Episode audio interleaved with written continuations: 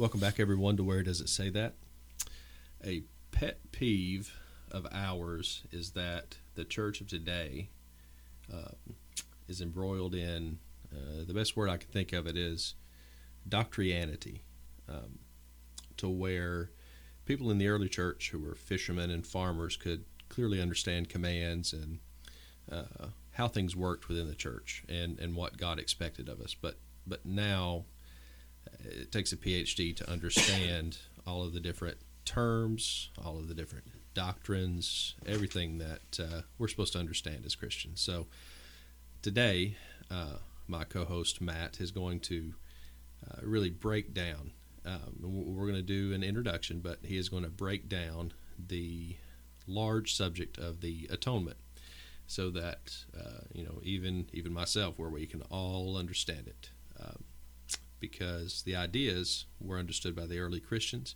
Uh, we should be able to understand them as well. We should not have to go to college for four years to be able to understand what's in our Bible. Uh, so I'm going to turn it over to him. So we're gonna we're gonna start talking about the atonement. I think we'll probably do this in, in a couple parts. Um, this is a very big topic. Um, so first of all, what is atonement? Uh, the atonement is the at one. It's it, that's what it is. So how the the question of the atonement is how are we reconciled to God? Um, what was accomplished in the death and resurrection of Christ? That's pretty central to to Christianity, and and that has changed over the years. Um, what was accomplished in in the death and resurrection of Christ? Um, why it's important um, even to our discussion of Augustine and all of those things.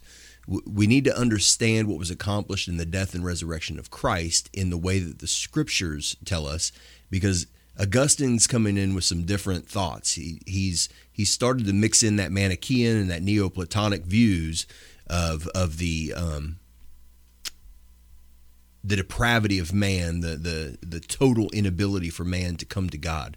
Um, that's just not an early church position. We, we've discussed that at length. So we we're going to discuss Augustine's view of grace as opposed to the early church's view of grace, but we need to discuss the atonement to see what's going on here first. So so the at one the the reconciliation between God and man, what was accomplished in Christ's uh, death and resurrection. Um, so we want to try to de-theologize um, everything that's going on. We don't want to. we don't want this to be um, high level theology discussion. Theology has has somewhat destroyed the the faith. Um, some theology is good, but we, we don't need to have such a discussion that people can't understand what we're talking about. Um, in Acts, one of my favorite parts of all of Scripture is is when the the religious leaders the, the comment is made when they realized that that these were uneducated fishermen, but that they'd been with Jesus. Um, these are not great thinkers of of anything. This is they said what they meant, and they meant what they said. Um, so, without any further ado, um, when we talk about the atonement, there are four models or theories of the atonement. Um, the first one I'm going to mention is the ransom theory. Um, the ransom theory is is the early church model. This is the early church model of the atonement. This is what the the fathers believed were was happening in the atonement. Um, and, and just for open clarification for everybody, I believe this as well. This is what the scriptures teach. Um, so the ransom theory of the atonement um, is that Christ gave his life as a ransom. So Mark 10, 10 35, I think it is, 10 35. Um, Christ gave his life as a ransom. The thing that people have trouble with here is who did he give his life as a ransom to? Uh, the early church would say that he gave his, his life as a ransom to Satan, that we through the through Adam's sin had gotten ourselves under the power of Satan.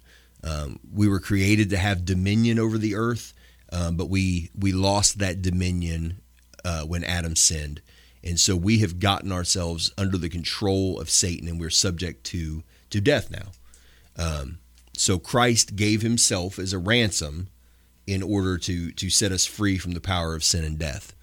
Um, I'm going to say quite a bit more about that later, but the if you've ever watched or read um, the Chronicles of Narnia, um, The Lion, the Witch, and the Wardrobe, that is the ransom model of the atonement that C.S. Lewis is putting out there. So Edmund um, gets himself in trouble, and the White Witch says that she now has a claim on his life because all traitors belong to me.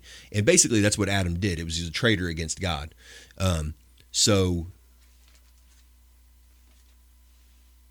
Edmund gets himself in trouble. The White Witch puts a claim on his life, and she's gonna she's gonna kill him. But Aslan comes to her, the, the Jesus character, the lion in the in there. Aslan comes to her, and he gives his life in exchange for Edmund's life. So she lets Edmund go in exchange for the right to kill him, um, and she does kill him. But then he, he rises later because he was innocent. So that is the ransom theory of the atonement. Um, all these other models, well, the two later models that we're going to talk about are going to present as if a debt was owed to God. Um, Jesus is not paying the debt to God. Why? If someone kidnaps you and takes you, you pay the ransom to the kidnapper um, for their release. I, I wouldn't. I wouldn't want to be released from God if He already had me. It, it's a it's a different way of thinking. If if God had me, I don't need to be released from Him. So, and, and I know right now, for those of you who are familiar with any of this discussion, the the thought of um, wrath and all of that stuff's going through your mind here. We'll, we'll get to that in a minute.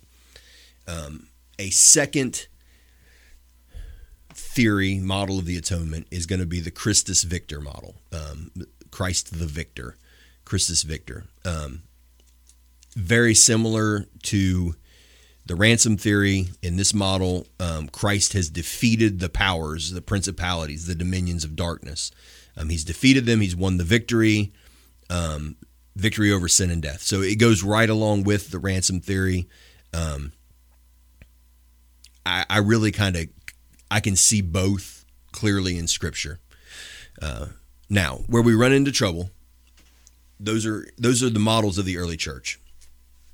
Where we run into trouble then is in 1100 AD, a little monk named Anselm comes up with a theory called the satisfaction model of the atonement.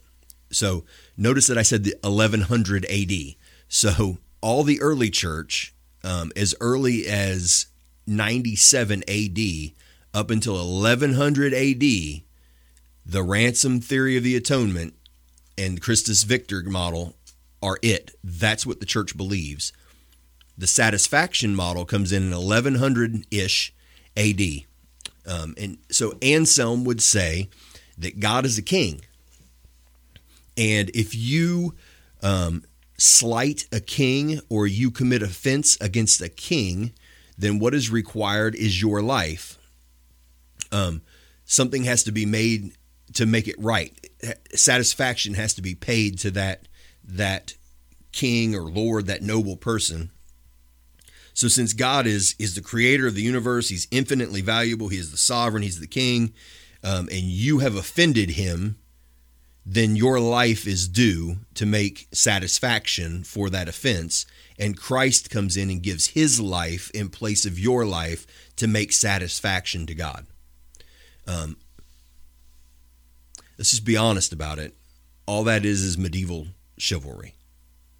If, if you are a peasant out here in the fields and you're working and, and a lord rides by you on his horse and you don't acknowledge him, then that's an offense to him and he can require a beating your life, whatever, take your house, whatever, because you didn't um, acknowledge him, you didn't um, give him his respect that was due.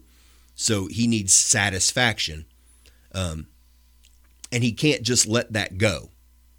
A king can't just let that offense go satisfaction has to be made. So he's functioning on medieval chivalry. God can't just let it go that you've sinned against him. There has to be satisfaction made there. So Christ comes in and he substitutes his life for yours. This is also called the substitution model. Um, the last one is then penal substitution. Um, so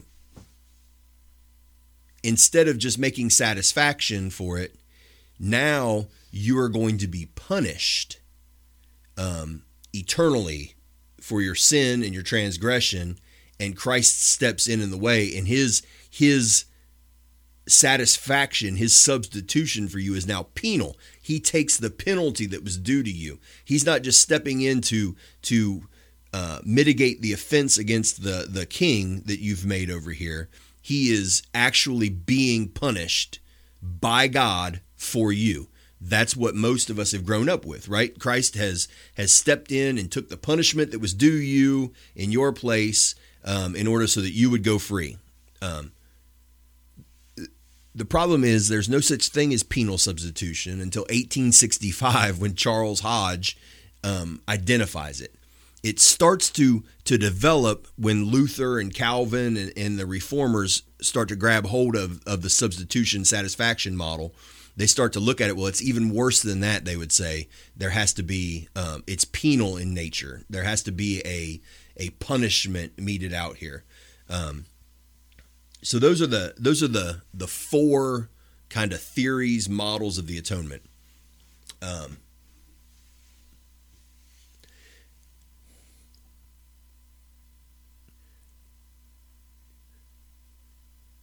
there's nothing in scripture that says that Christ is paying your debt to the Father. There's no such thing. It's not there. There's no explicit mention of that. There is an explicit mention of ransom. Um, the scripture, if you take ransom as the model of the atonement, the scripture works just fine all the way around it. Uh, my question that I would have to people that that that go with penal substitution is that it's it's somewhat double jeopardy. So Christ came in and he took all the penalty of the Father. The Father has exhausted his wrath on Christ in, in your on your behalf. Um, so then how does the scripture say that God forgives?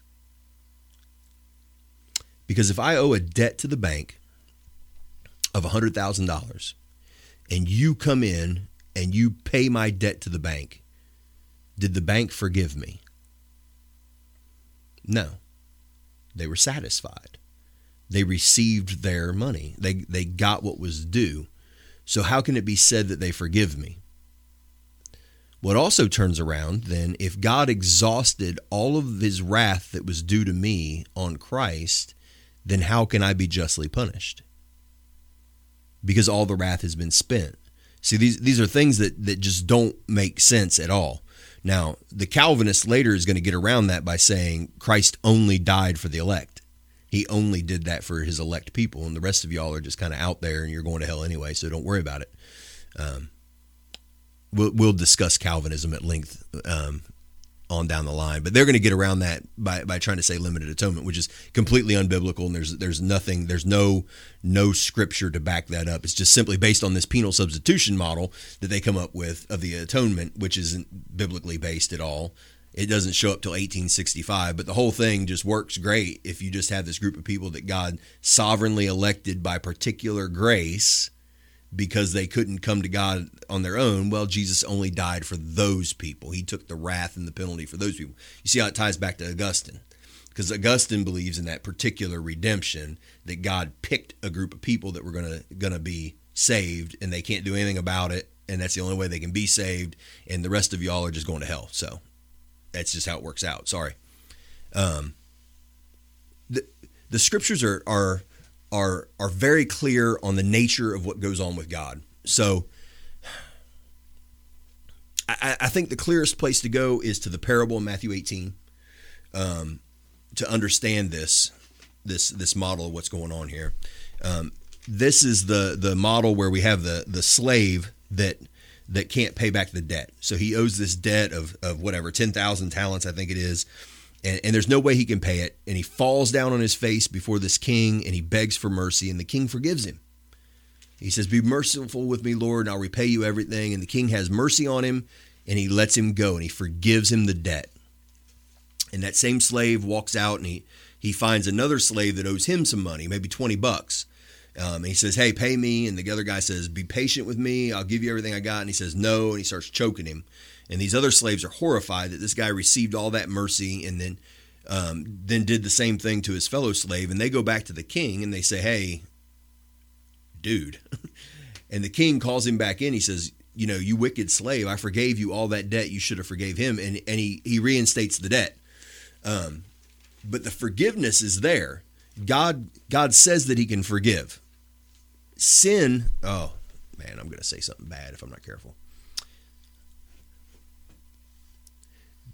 The forgiveness of sin is not a problem for God.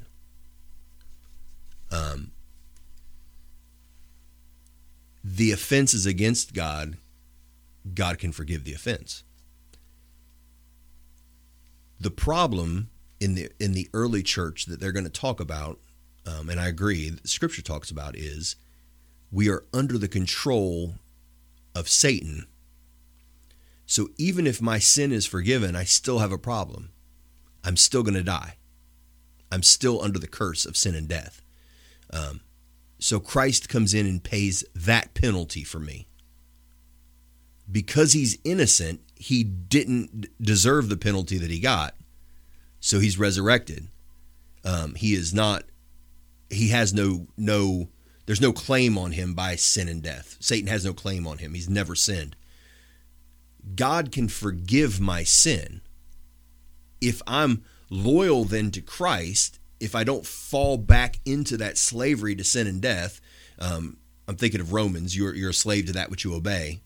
If if I don't fall back into that sin and death, if I remain loyal to Christ, the forgiveness of sin is not the problem. I've not fallen back under the the ownership of of another, if you will. Um, I, I the the main issue there, Ethan, is is that satisfaction and the penal substitution remove the forgiveness of God from the equation. God is um, exacting His punishment because you have um, transgressed him. There's no forgiveness there. He was paid and paid in full. So that's a that's a a beginning to the argument about the atonement. Now, there's a lot of other things to be said there. Of course, um, we'll need to have a discussion about limited atonement. We'll need to have a discussion about uh, grace and and those kind of things. But I wanted to get that out there in, in a way that we can understand, maybe get some people thinking so that they're ready for part two. Um, we're going to go very in depth in this discussion. We're going to bust open the scriptures and, and really hammer it out. Um, I will be called a heretic um, and unorthodox and everything else for not affirming penal substitution. Um, as a general rule, if something is only 150 years old, I, I don't affirm it. Um, something you and I have talked about a hundred times. Um, Jude makes the statement, um, brethren, I, I, wanted to write to you about our common salvation, but I felt it necessary to write to you and, and urge you to, to contend earnestly for the faith that was once for all handed down to the saints. Whatever Jude thinks the faith is, that's been once for all handed down to the saints. It is it's decided, it's done. The faith once for all handed down to the saints whatever that is in Jude's mind is decided before the end of the writing of the New Testament. Likely before the year 100 AD, or maybe shortly thereafter. Um, I, I would put Jude a little bit sooner than that. But whatever the faith is, is done at that point. So I'm, I'm a little leery of new theories of what was going on that show up at 1100 AD. It's a, a, thousand years after Jude wrote down that the faith was once for all handed down to the saints. Um, and now all of a sudden we've got those things going on. We have to be careful with those. So when you talk about doctrianity, that's exactly what happens. We, we come up with these doctrines, these things that we want to overthink about with, with scriptures rather than just reading the Bible and doing what it says. Or if I if I need clarification, if I need help with something, if I've got a, a guy that was a disciple of an apostle or the the the pupil of a, a disciple of the apostles, like like an Irenaeus, a, a disciple of Polycarp, who is a direct disciple of John. I'm to take what he has to say about what John meant over a Catholic monk in 1100 AD or um, Luther or Calvin, um, Charles Hodge, any of those guys. So I, will be unorthodox and I'll be called a heretic, but I, I do believe that the, the ransom theory of the atonement is the correct model of the atonement. Well, thank you for that, Matt. I know that you've done extensive research in, in looking at these things, and so to, to be able to break it down, uh, as we said, p- people in the first century who were you know, who heard these words firsthand, the people that wrote these words, and the people that uh, taught these words that are in in Scripture for the first couple hundred years. I mean, it, they're like us. They're they're simple people. None of them had PhDs in theology, and um, uh, like you, I would rather trust someone who knew an apostle um, or who was maybe two generations removed from an apostle, because that, that seems like it would be a purer faith than the evolution that we've seen happen, that we've talked about in past episodes, the evolution that's happened over time to the church and the splits that have happened. Um, so, people, as we say, read the original sources. You will absolutely love looking into the early church and seeing what they thought uh, and what they said these words meant. So, if you come to a point in your Bible to where you think, okay, this is a little ambiguous. Maybe I don't fully understand this. Search the early church because people have been asking these same questions that we ask one another. People were asking these in the first century. Uh, this is not profound. The things that we ask are not profound. The things we're doing are not profound. Uh, people have asked these questions, and people have been talking about this for um, a couple thousand years. So search the original sources, get familiar with them, uh, and you can see what that what that faith really is. Um, you can read these books by the people in the first two centuries, or you can read uh, a book by someone who's 2,000 years away. And I can guarantee you that the book that was written in the first two centuries, or the letters that were written in the first two centuries, are a lot closer to the, the faith that was once for all handed down. We hope you've enjoyed this episode. Uh, we hope that this spurs you on to search your Bible, search the Scripture, and uh, also search the early church to see the, the practices um, of those folks who were living just like we are. Uh, until next time, God bless.